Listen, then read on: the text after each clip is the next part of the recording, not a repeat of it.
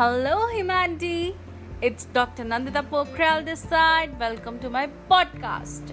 Well, मैंने सोचा कि क्यों ना आज कुछ अच्छा कहा जाए जो मेरे लिए बहुत इम्पोर्टेंट हो मेरे लिए बहुत बहुत प्रेशियस हो क्योंकि वो मेरे लास्ट वर्ड्स हैं मेरे लिए जो मेरे नाना नानी ने लिखे थे मेरे बर्थडे पे।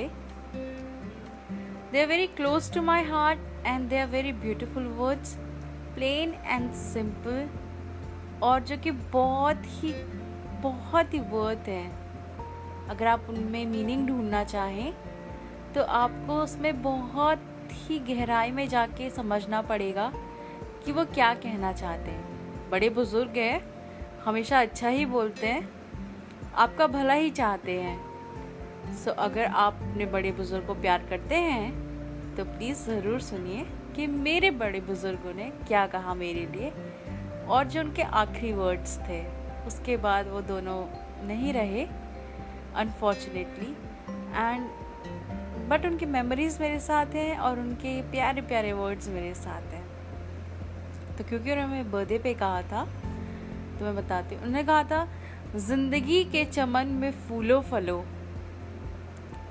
ज़िंदगी के चमन में फूलो फलो। तुम अंधेरों में क्षमा बनकर जलो।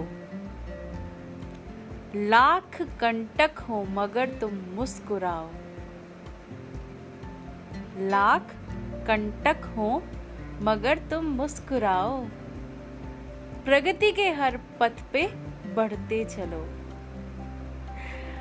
These lines are very very favorite to me. They are very very very close to my heart. Hope आपको भी इसमें कुछ मीनिंग समझ में आया हो। इनको सुनिए, इनको समझने की कोशिश करिए।